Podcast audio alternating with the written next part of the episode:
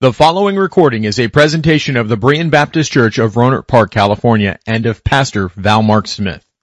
We are an independent Baptist congregation committed to the accurate presentation of the historical doctrines of the faith. We welcome you to visit our services anytime here in the Rohnert Park area. Good morning, everyone, and welcome to our service of Berean Baptist Church. Let's open our Bibles to the Old Testament, book of Exodus, if you would please. In these past few weeks, I have given quite a deal of thought to the subject that I want to preach today for Mother's Day. Now, obviously, I do want to say something about mothers, and usually I take this opportunity to speak to all the ladies in the church, not just those who are mothers.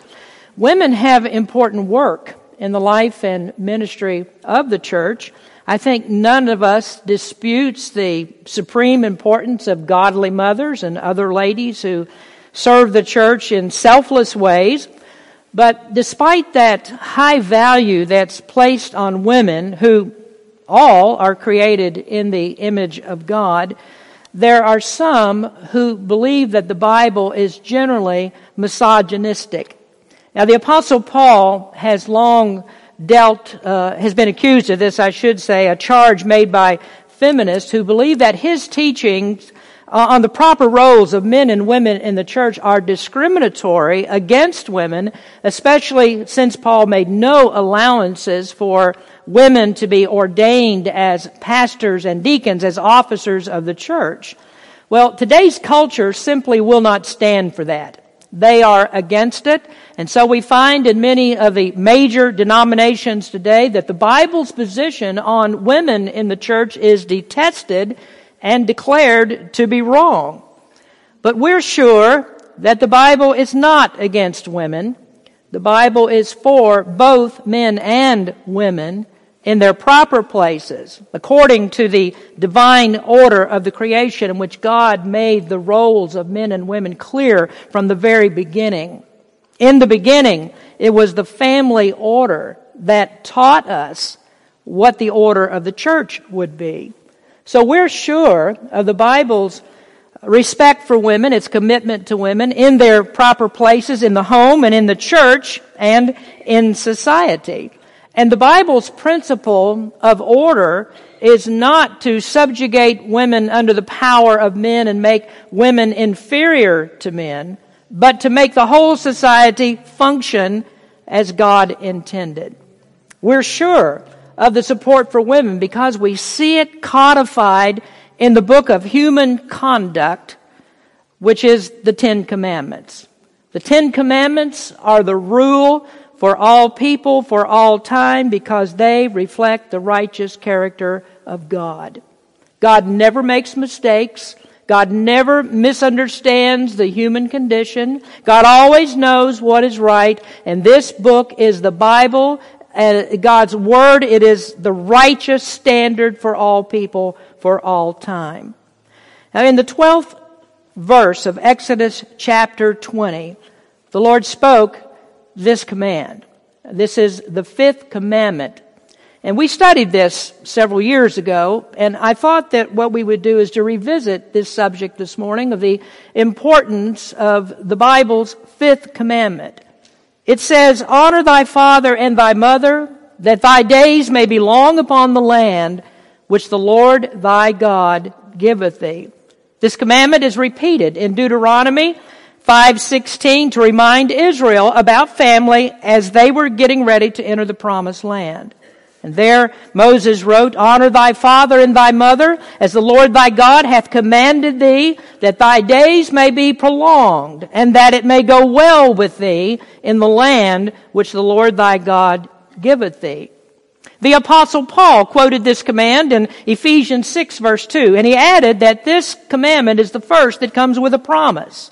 Honor thy father and mother, which is the first commandment with promise, that it may be well with thee, that thou mayest live long on the earth. The promise for obedience to this command is a good, long life. And interestingly, both Matthew and Mark recorded Jesus' quotation of this same commandment, and instead of attaching the positive promise to it, the Lord substituted a negative injunction for disobeying it. In Matthew 15, 4, for God commanded saying, honor thy father and mother, and he that curseth father or mother, let him die the death. In Mark 7:10 the Lord said, For Moses said, Honor thy father and thy mother, and whoso curseth father or mother, let him die the death. Now each of the Ten Commandments are understood this way. There's always a blessing for obedience, and there's always a negative consequence or many negative consequences for disobedience. The repetition of this fifth commandment by the prophets, by the apostles, by the Lord himself increases the imperative nature of this command. It's seen throughout the scriptures. It's, it's, it's a very important point, a focal point of scripture, and even in the Ten Commandments. The command is strategic for the accomplishment of God's work with humanity. Well, by way of further introduction, the fifth commandment is strategic because it stands at the head of the second table of the law. Now, hopefully, you remember from our study and subsequent messages on these subjects that the commandments are divided into two tables. The first of them concentrates on dealing with our relationship with God. That's the first four commandments that begin with, Thou shalt have no other gods before me. Then the second table of the law has commands that respect our duty to our fellow man. That begins with our text that we're using today. Honor thy father and thy mother, that thy days may be long upon the land which the Lord thy God giveth thee. This division is not accidental. It's not a product of overzealous commentators trying to find a novel interpretation of Scripture. Well, Jesus himself made this division in Matthew 22 when he was asked a question about the law by one of the Jewish legal experts. We're all familiar with this. In Matthew 22, then one of them, which was a lawyer, asked him a question, tempting him and saying, Master, which is the great commandment in the law? Jesus said unto him, Thou shalt love the Lord thy God with all thy heart and with all thy soul and with all thy mind this is the first and great commandment. And the second is like unto it. Thou shalt love thy neighbor as thyself. On these two commandments hang all the law and the prophets. Now, when Jesus said this, the lawyer didn't dispute his interpretation. What he heard was just a profound exposition that made it very clear that first we are to honor God, and then secondly, we are to honor our fellow man. And on the surface, that division, as we read it, doesn't seem, seem too deep. It doesn't seem overly ambitious.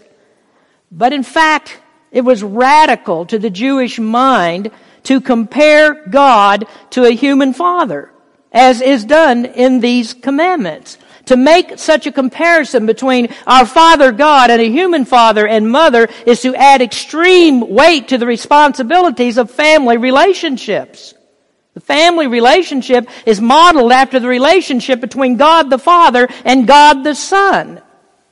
And then in Mark chapter 7, uh, in that quotation by Jesus of Exodus 20, Jesus went on to demonstrate how self-righteous scribes and Pharisees disobeyed this commandment by refusing their duty to support their parents. And then a third observation that cements the critical connection of the first table of the law to the second is the word honor. Honor thy father and mother. Honor. What does the word honor mean? Well, it really means to add weight to something. We might say to give gravitas that something deserves. In other places of scripture, the word honor, the Hebrew word for honor, is translated glory. And glory stands at the head of the first table of the law. It's understood that all glory goes to God, and yet we find it here amazingly in the second table that there is a concept that glory also belongs in the proper sphere to father and mother. And this is simply a remarkable connection that shows the esteem that God places upon the family unit.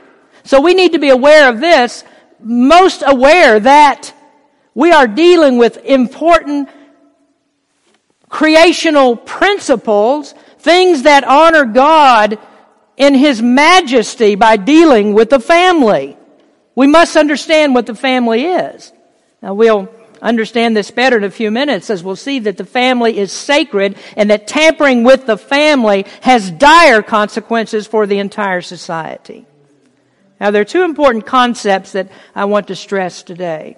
The first is the societal aspect of the fifth commandment to honor father and mother. Then secondly is the personal aspect of it. Now let me take you back just a moment to my comments about charges of misogyny that are claimed against Paul and the Bible in general. When we read this commandment, it should nullify that charge simply by the profundity of these five words. Honor thy father and mother. Now when honor, that is glory, is attached to both father and mother, then we see equality of importance is evident. And this is a command that could have simply said only this honor your father. And that perhaps would simplify some of the theological connections between the Heavenly Father and our earthly Father. But on the human side, both father and mother are considered here, and that would make perfect sense as, as Adam recognized that he and Eve were one. Father and mother are one. She was bone of his bone. Eve was bone of his bone and flesh of his flesh. They were inseparable. So father and mother in the family unit deserve respect together, the same type of respect in their proper spheres. And so it is a Christian duty for children to respect their parents. And I realize as I preach this to you today that I'm looking over an older congregation uh, you've left, most of you have left your childhood home, and likewise many present for you, your children have left your home. And you might be gone from your childhood home, but the command to honor our parents does not have an expiration date. In, in the example of Israel, and Israel, they, they were representative of God's chosen people, respect for parents was a lifelong commitment. Jesus told the Pharisees that they nullified the commandment by their traditions. They didn't obey the spirit of the law. And when he said that, he was speaking to people who were adults. People that had already left their parents' homes. Our parents are always our parents. They're aged and they are wise. No matter how old you are, they are always older. So there is no expiration to the command. Now, this aspect of the command became more prominent in my thinking and my understanding of it increased just a couple of years ago, maybe a little bit longer than that now, when Radford Wong, our missionary to China, left the mission field to return to the United States. And the reason for his return was the age of his father. His father was becoming more helpless. Um, and it was becoming a strain on his mother. She needed help. And so rather than turn his care over to someone else, he believed that it was his responsibility to come home and take care of his father in his old age, just as his parents raised him and took care of him. Radford cited the fifth commandment as his reason to return. He wanted to obey this command. And then he also quoted from 1 Timothy 5 verse 8, which says, But if any provide not for his own, and especially for those of his own house, he hath denied the faith, and is worse than an infidel. And his interpretation of those two scriptures these commands told him that it was his duty to honor his parents and care for them as a lifelong commitment. And I can tell you that most people don't think this way. Most people don't. And so many old people die lonely because their children will not take responsibility for their care. Now, all of that's introduction, and these comments lead me to my first of two observations about honorable families. The first is the family and social preservation. This commandment is the pillar that holds up our social structure. At the head of the second table of the law stands this command that is the beginning of all of our social interactions. Society begins with family just as God began humanity with the family. The first family was a man and his wife. Jesus said at the beginning, God made them male and female.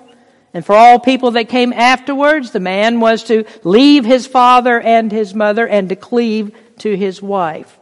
Now, of course, Adam had no father or mother. His wife was his own flesh, and that's the relationship that defined the first family. A man and a woman. And that definition of the family has never changed. God told them to be fruitful and to multiply and to take dominion over the earth. And their family and more family units were set to be the governmental order of society. The home, the relationship between the man and his wife was the order of the dominion. God said, take dominion. And what's the dominion? Well, it's the government over it, which is the man and his wife, the family. And thus the order for the government was set. These are the same principles. It's also the model for our employment the way it's structured. It's the model. It was the model in Israel for their worship, and eventually it came to be the standard of way of the way that the church functions.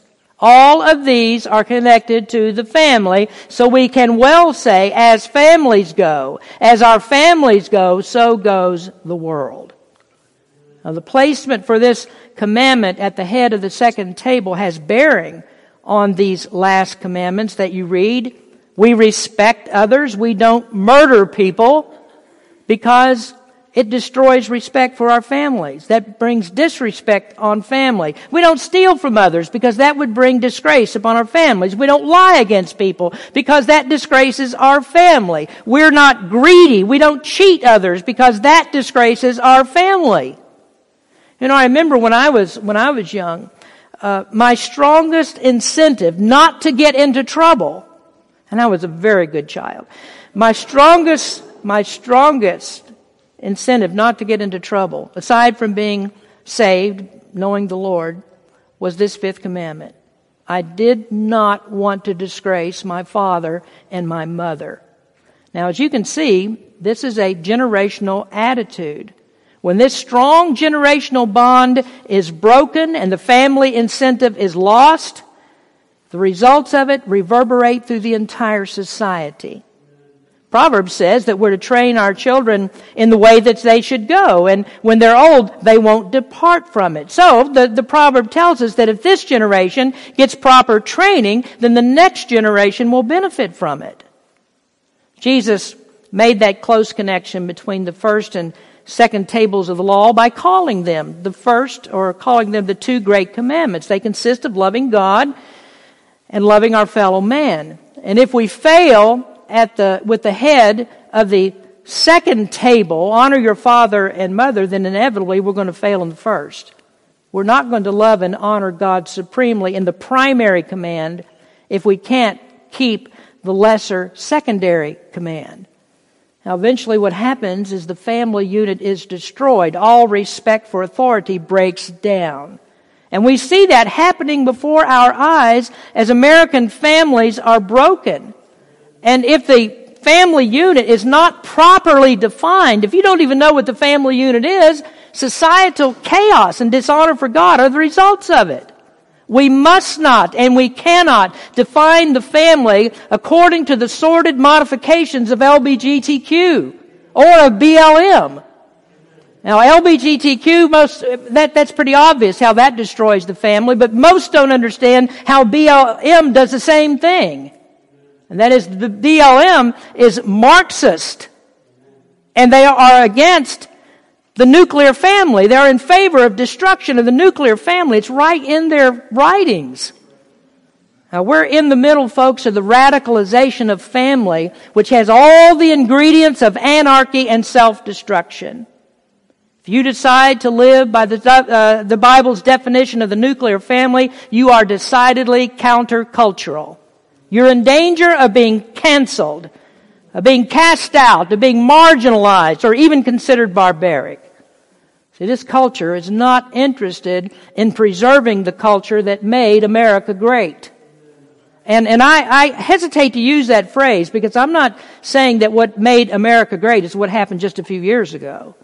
What made America great was when America it started on the path to greatness in 1620 when godly people were determined they would establish a society which, in which God's laws ruled.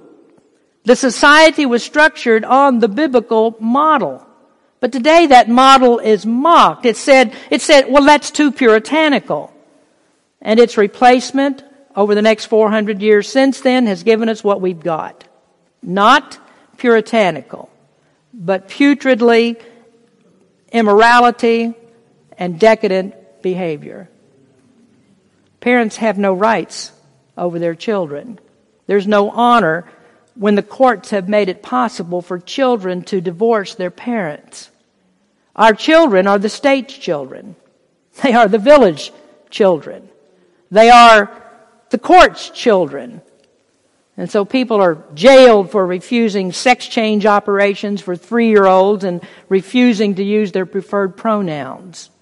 All of this is pushed by the courts, it's pushed by social workers, it's pushed by psychologists and the liberal news media. Congress is infiltrated with a woke crowd who are determined to upend every social value that adheres to a godly objective stand, standard. It, it's full rejection of God, and that's what happens when the fifth commandment is disobeyed. Now, the Bible paints the picture of the family. It's a man and a woman and their children. It's mom and dad obeying God and children who obey their parents. There is no hope to respect anyone outside of the family if that closest bond, the closest bond that exists, if that's not honorable, there's no hope outside the family. In Luke 6:32, Jesus said, "For if ye love them which love you, what thank have ye? For sinners also love those that love them." Now it's natural for us to love those that love us. When we return love to those who love us, that's not that's not especially noteworthy. That's expected. Jesus used that to teach uncommon sacrificial love is when you love somebody who is your enemy that doesn't love you. I mean, that, that's what he modeled when he gave his life for sinners. It's noteworthy and commendable when we step beyond natural love to reach out and obey the Lord's command to love our enemies. And if we take that principle and apply it to our discussion today, if the family is broken down so there is no honor and natural love in the family, then what hope is there that anyone would go beyond to love an enemy as we're commanded? Now, if we can't stand in proper relationship in the family, what hope is there to love those that are outside of the family? If natural love fails, what hope of success is there for any love that is harder to express? It just doesn't follow. And so Jesus' reiteration of the second great commandment, that would be impossible for us to do. So we have a society that is nothing other than upset and dissatisfied with everything. They're militant against anything and anyone who's not just like them. There's no love for others. It's self-love that tolerates only one quality. You must agree in all points with me. It's a society that demands tolerance for everyone in agreement. That's not tolerance. That doesn't closely in any way match the definition of tolerance. It's 1984. It's the thought police. It's those who, or those uh, who think that men and women can be trapped in the bodies of the opposite sex. That's two plus two equals five. That's what you call an Orwellian society. Not the Bible's promise of the good and the right kind of families. So the breakdown of God's authority in the first table destroys worship and relationship with God, and the breakdown of parental authority in the second table destroys all human relationships. And this is what we see happening. In the past 60 years, authority has become a bad word. Now, in a sense, it's always been a bad word because we're sinful people. We don't like authority. We never have. This is why you have to teach children uh, to obey. You just can't let them go their own way. You have to, you have to teach them. You have to discipline them. And children have to be taught because human nature hates authority. But we've been able to maintain some authority up until, I would say, about 60 years ago. So when I was a teenager, college campuses erupted in protest and resistance to authority. Leaders were exasperated by it. They didn't know what to do. The home couldn't help because the home had no control. And when teenagers spin out of control, the typical parental response to this is, oh, that's just a phase they're going through. Leave it alone. They'll, it'll play itself out. And so kids are left to go their own way, do their own thing. And here, here's an interesting thing, I, I think. Out of this came a comment from one in, in the royal family in England. Now, the royals aren't too popular these days. And one of them commented, this commented, the thing that impresses me about America is the way that parents obey their children. Oh, that, that comment was made several years ago, and lately we've seen the royals are not immune to the culture either. And so the biggest news among the royals lately is the whining of millionaire kids that they've been mistreated. And Prince Harry rejected the time honored duty to family and became a royal and despicable brat. And then he married a spoiled American. That's the end of that story. When did America begin its decline? I think probably in World War II. World War II, in, in it's, it's kind of a, a, an anomaly because, in one sense, it's probably our finest moment. Um, the greatest patriotism that this country has seen happened in World War II, I think. And, and, you know, I think about my own father who, who served at that time and, and others who selflessly gave their lives in World War II. But also in World War II, mothers left the home to work in war factories. Now that, that's a good thing as far as that goes, but when the war was over, they didn't return home. So 20 years later, when I was about the time I was entering my teenage years, Mothers had left the home, and now you have chaos in the home. And, and I don't want to simplify this too much by arguing the illegitimacy of someone's cause. I'm just saying if you take mothers out of the home, it might take a while, but you get what we got. And so the generation of the 60s wasn't taught respect and honor for family, and so they grew up without anything to teach their children but what it's like to be perpetually disgruntled. And so here we are.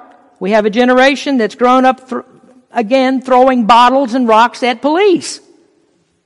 Now remember, Jesus emphasized the negative implications of the command. If you don't honor father and mother, he says, let that person die the death. It means let him surely die. And that's pretty much what we've done with society, haven't we? We've let it die. There's a slow death of the culture. Society is in shambles so that now my worst fear for my grandchildren is what the world will be like if Jesus doesn't come soon. Now let me ask you, do you feel better about Mother's Day 2021 now? Well, here's some good news in the commandment. God gave the commandments to show us how to be like Him. And how to live like Him, and that's the way to a better life. And so in the second part of the command, we're told that obedience will cause us to live long and prosper in the land. Now, I realize that there are many things in the Old Testament, statements that are made, promises that are made that are peculiar to Israel. The Ten Commandments cover all people for all time, not just Israel. And so I do believe that obedience to the commandments leads to a prosperous life. We live longer, we live better if we just do what God says. So secondly, I'd like us to look at the family and personal preservation. There is salvation, there is preservation in obedience to the commandment. Honor thy father and thy mother, that thy days may be long upon the land which the Lord thy God giveth thee. This command has preservation blended into it. Paul wrote, it's the first commandment with a promise. Love is the social issue here. Obedience to various authorities, that's the scope of the commandment. This commandment is far reaching. Obedience to government, obedience to pastors, obedience of employees to their employers, obedience to parents. The scope of the commandment is diverse. What flow, and here's the reason, what flows out of the family flows into every sector of society. The preservation in the command is in the form of prosperity in the land. In other words, it's not only you that benefits from the obedience. All of society benefits from obedience to this command. That's emblematic. It's emblematic in all forms of blessings that, that come from God, that showered by God upon faithfully obedient children. Now we see it immediately before in the fourth commandment when God promised rest to his children. There's a Sabbath rest and what he was telling them is when they entered the land, there would be rest from warfare. They inherited the land and they would have rest. And there is a permanent rest that is inherited by those who are faithful to the commandments. Now, if you would, turn to Deuteronomy chapter 6. Turn there. Moses prepared the people for what they would receive because of obedience. Now let's see how he does this in Deuteronomy 6, verses 10 and 11. This is what Moses says to the people. Remember, they're, they're just waiting to go into the promised land.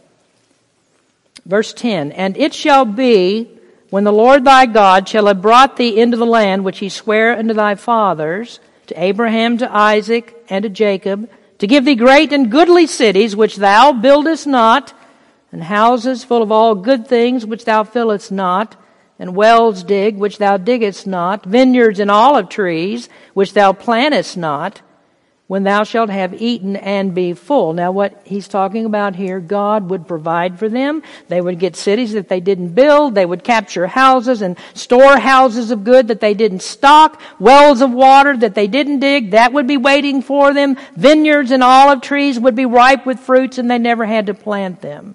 God has miraculous blessings for those who obey. The key to the blessings is the keeping of the commandments, and that comes next in verse 17. Ye shall diligently keep the commandments of the Lord your God, and his testimonies and his statutes, which he hath commanded thee. And thou shalt do that which is right and good in the sight of the Lord, that it may be well with thee, and thou mayest go in and possess the good land which the Lord sware unto thy fathers. And so to realize all the good that God promised, their homes must be repositories of God's Word. I'm not sure that we can recover those types of blessings in America. Politicians promise that we can. They say, well, you can live the American dream again. Well, I can tell you how that can happen. The way to it happening is not a secret. It's right here in the current living Word of God. It's right in the Bible that can be found in millions of American households. Now, I say it can be found.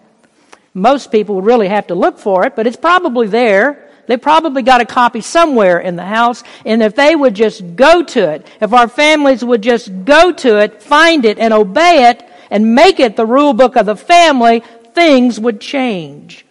This is what needs to happen. Fathers and mothers must return to teaching their children to honor God and to honor parents. Do away with the immorality of two male parenting, two female parenting. That warps the minds of children. Do away with executive orders of the current administration that promote unnatural transgender equality, make sexual deviance disgrace rather than a source of pride.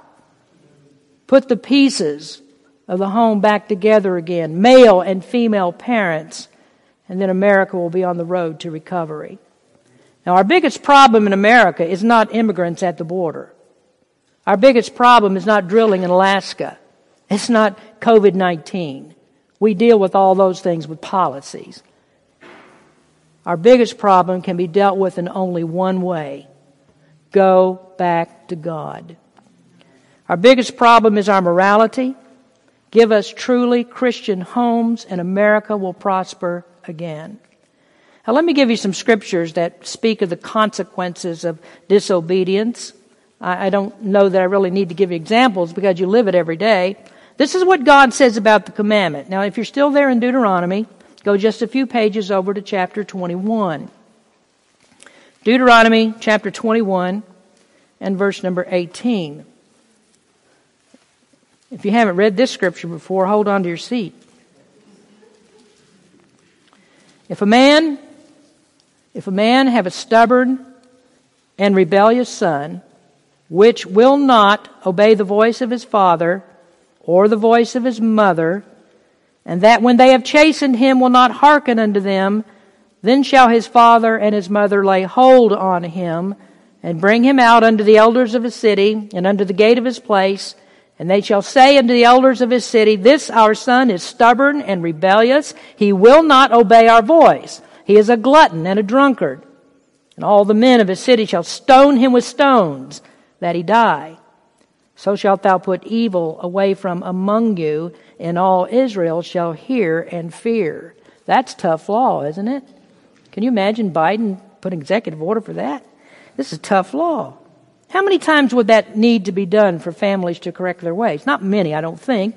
Take a stubborn and rebellious son and stone him. Now, who's that speaking of? Well, I'll tell you, don't get it into your head that Moses is talking about toddlers.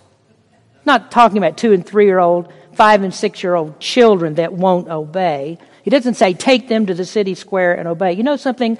You, I know, I, I, said just a moment ago, most of you are far past this, having little children in the home. But isn't it a disgrace that families can't control two and three year old kids?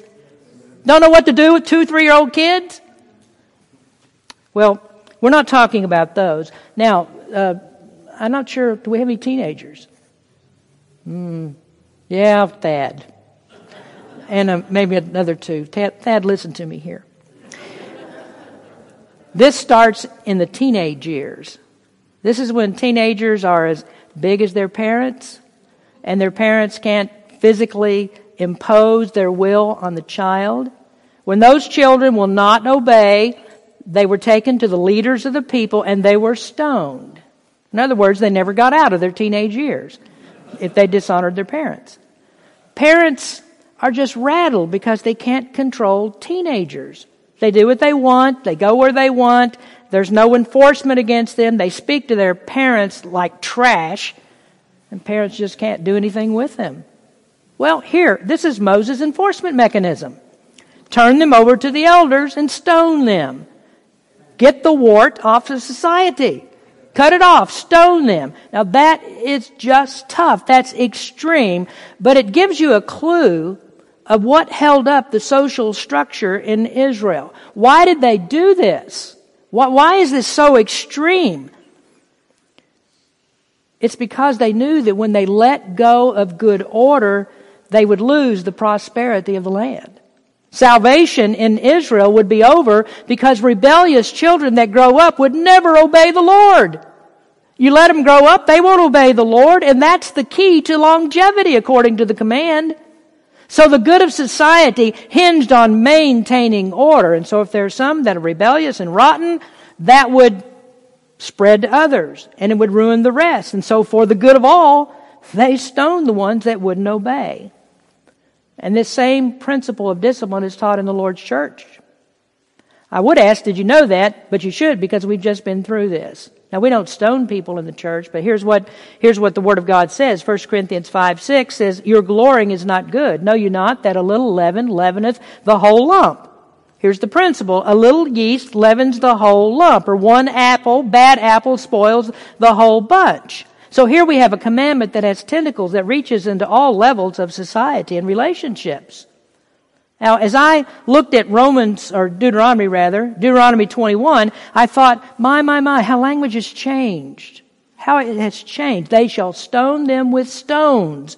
So shall thou put evil away from among you. And it says everybody will hear and fear. That's the object lesson. It's the object lesson. That's the deterrent to others who break the command. But just look at that language. Stone him with stones.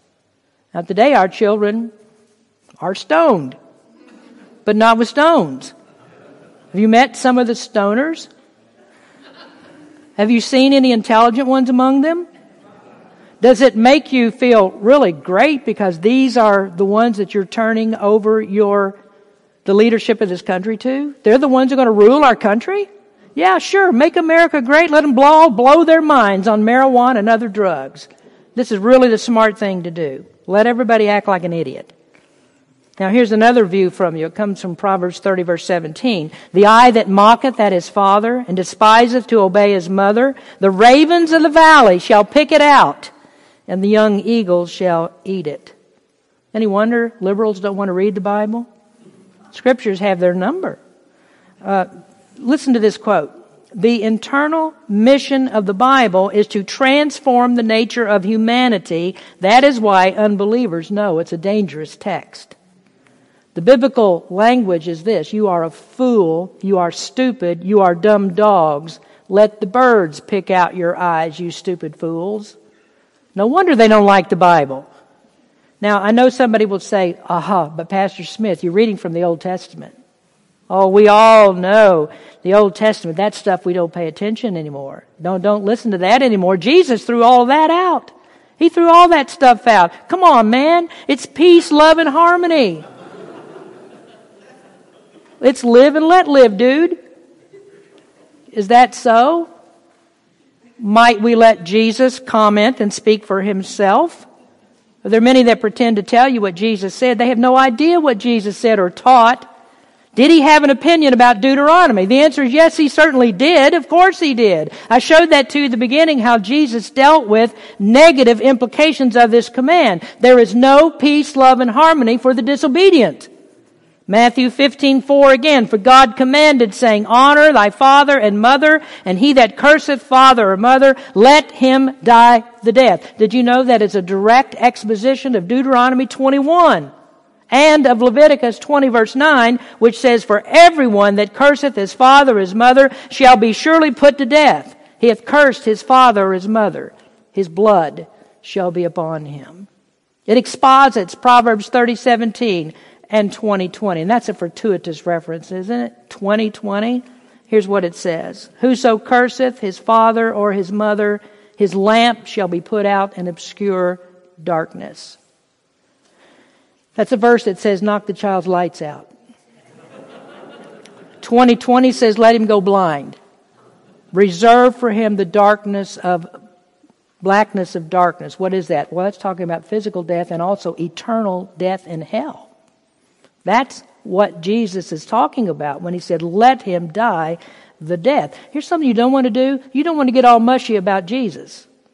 Respect him and what he says and the way he says it. Disobey the commandments and he is in favor of eternal destruction. Is that enough to show you there's salvation in the commandment? Obey and live. Disobey and die. That's what Jesus said. Now here's the thrust then of this teaching. Obey your parents and be rewarded. Disobedience has its own reward. The reward of death. The reward of obedience is a long life, prosperous life, happiness in the land. Make a mistake with this and compound that mistake over many families, and the land is lost. Obedience pleases God, and when God is pleased, He showers His blessings everywhere. Preserve the home, and you will preserve the country. Now, this preservation Included in the command is that last part that thy days may be long upon the land which the Lord thy God giveth thee. Isn't it strange? There are great commandments that came before this one. Great commandments, and yet this is the first one that comes with a promise. The promise for obedience is clearly stated. Could we use more of it? Well, another quote. We're just about done. One of the primary reasons Judaism has survived across the years is precisely its family structure. The Jews survived the Holocaust and thousands of years of anti-Semitism because the Jewish family had a sense of identity and a sense of order. Does it matter where the family is on the Sabbath? When the Sabbath comes, they stop and pray. It didn't matter what Hitler and all the powers of Nazism said. When Passover came, it was time to tell the story even if the family was gathered in a concentration camp and there were no candles to light.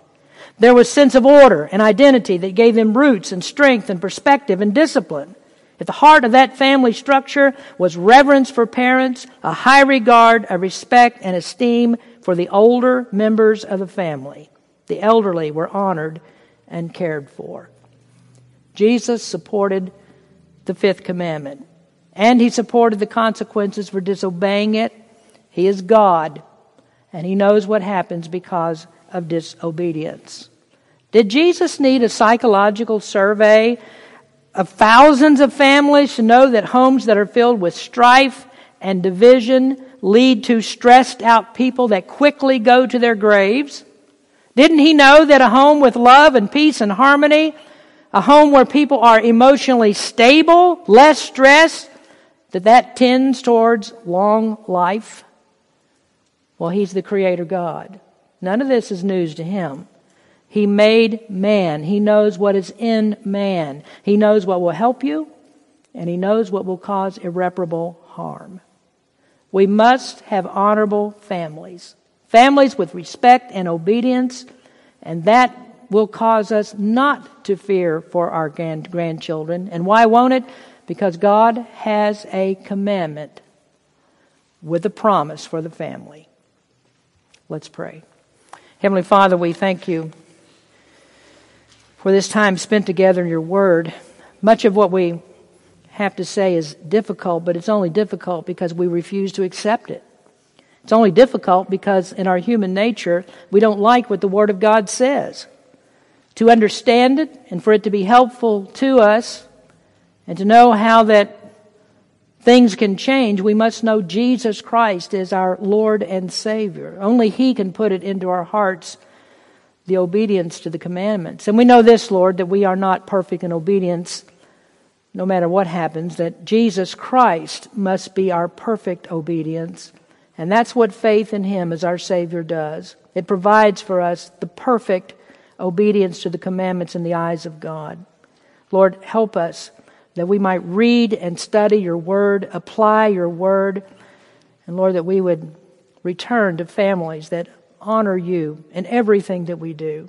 Bless our people today. We thank you for our mothers and our other ladies. Perhaps we didn't speak so much to them specifically, but Lord, we can't do without them.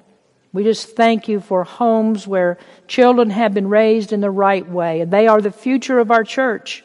They're the future of our society. Our lives will be long and we will prosper if we just listen to what you tell us to do. Thank you, Father, for all these things. We give you the praise for it. In Jesus' name we pray.